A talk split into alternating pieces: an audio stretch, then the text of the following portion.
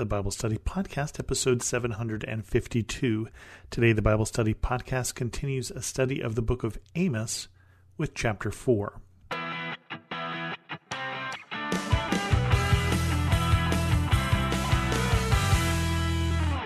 Welcome to the Bible Study Podcast. I'm your host, Chris Christensen.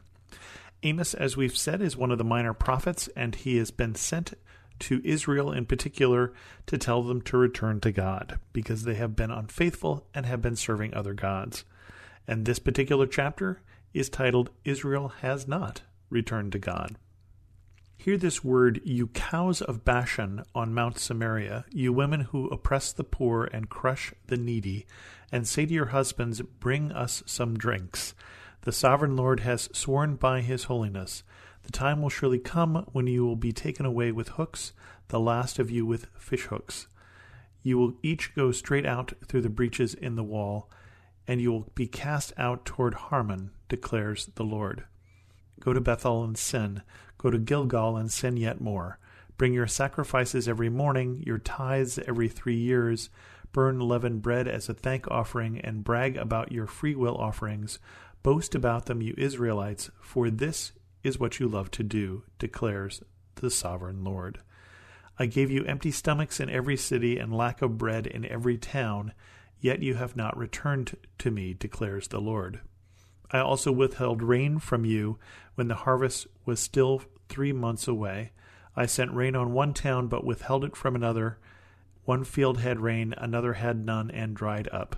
People staggered from town to town for water, but did not get enough to drink. Yet you have not returned to me, declares the Lord. Many times I struck your gardens and vineyards, destroying them with blight and mildew, locusts devouring your fig and olive trees, yet you have not returned to me, declares the Lord. I sent plagues among you as I did to Egypt. I killed your young men with the sword, along with your captured horses. I filled your nostrils with the stench of your camps, yet you have not returned to me, declares the Lord.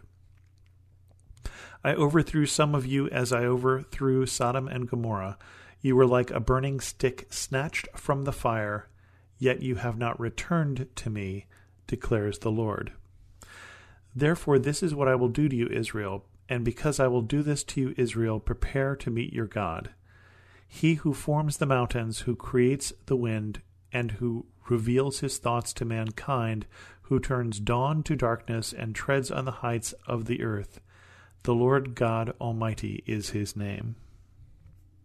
It's an interesting form for this particular prophecy from Amos because it has this almost call response, almost this, it, you could see this being made into a song with this verse, this chorus of, Yet you have not returned to me, declares the Lord. And he's really calling them back and he's saying, I have tried all of these things and it hasn't worked. Right? And so surely the time will come when you will be taken away with hooks, the last of you with fish hooks. That is not something I want to be led away with hooks. That that doesn't sound very pleasant. I'm not sure why fish hooks are any better than hooks or if it's any worse, but that is definitely something that is on my list of things to avoid being led around with hooks.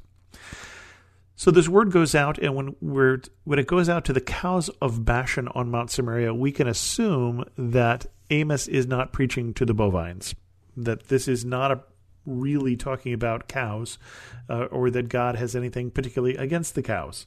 But he is declaring to the people on Mount Samaria, Mount Samaria, which would be, uh, among other things, one of the places where the worship of these other gods has been happening and declare this, you cows on Bashan, you women who oppress the poor and crush the needy. And again, we've talked about one of the things that God talks about in the prophets a lot is this desire that God has for justice. And it's interesting to me this week because this week, as I'm recording this, we've seen this invasion of one country into another, a more powerful country invading a weaker one.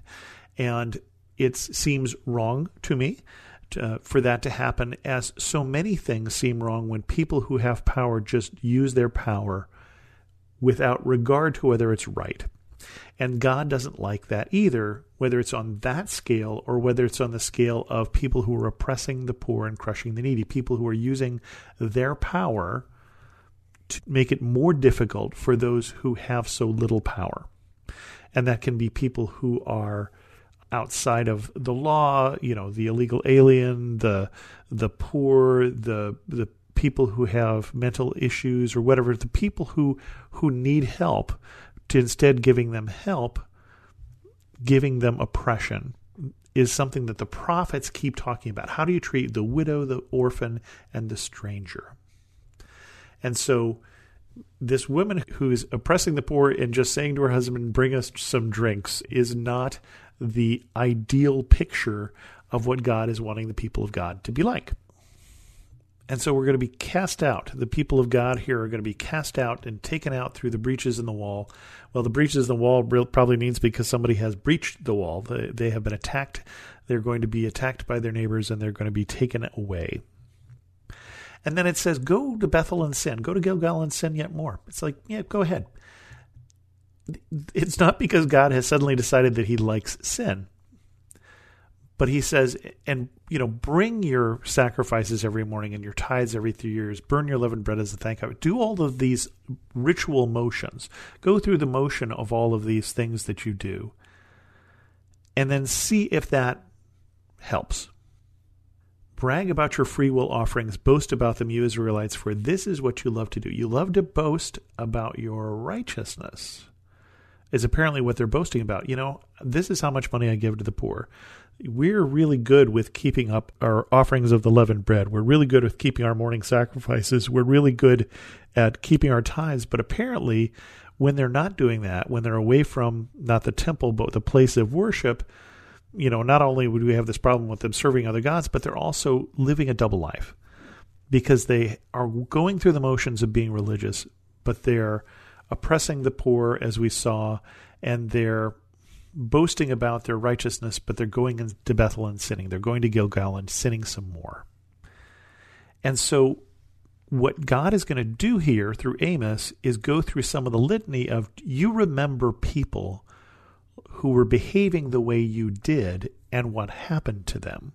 So, he's going to bring up Sodom and Gomorrah, he's going to bring up Egypt that had those plagues sent to them to change their minds and saying, You also have had plagues sent. You also will be overthrown, some of you like Sodom and Gomorrah were. Why do you think I will treat you any differently? And so, and so he talks about all the things that he has done. People staggering from town to town for water because he stopped it from raining the gardens and the vineyards being struck with blight and mildew, and the olive trees being devoured, and the plagues being sent like in Egypt, being overthrown like Sodom and Gomorrah. And all of these things I did, and yet you have not returned to me, declares the Lord. The whole purpose of all of these things that God has been doing is so they will return to Him. And so, this pattern, this call response, this chorus here of yet you have not returned to me, declares the Lord. And then we get to verse 12. Therefore, all of these things have happened, yet you have not returned to me, declares the Lord. Therefore, this is what I will do prepare to meet your God. And when it's said in this fashion, prepare to meet your God, this God who is unhappy with you, this is not the way you want to meet your God. This is not the way you want to come in contact with the one who formed the mountains, creates the winds, reveals his thoughts to mankind, turns dawn into darkness, treads on the heights of the earth.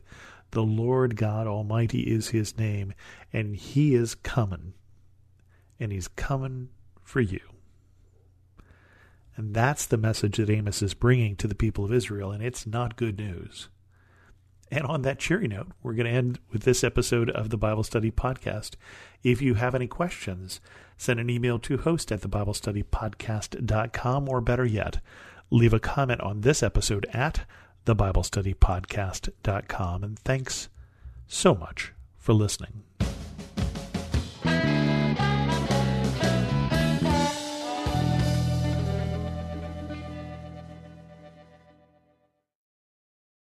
In a world where relationships are easily broken and often discarded, the Rebuilding Us Marriage podcast is your lighthouse, guiding the way to hope, restoration, and transformation in Christ.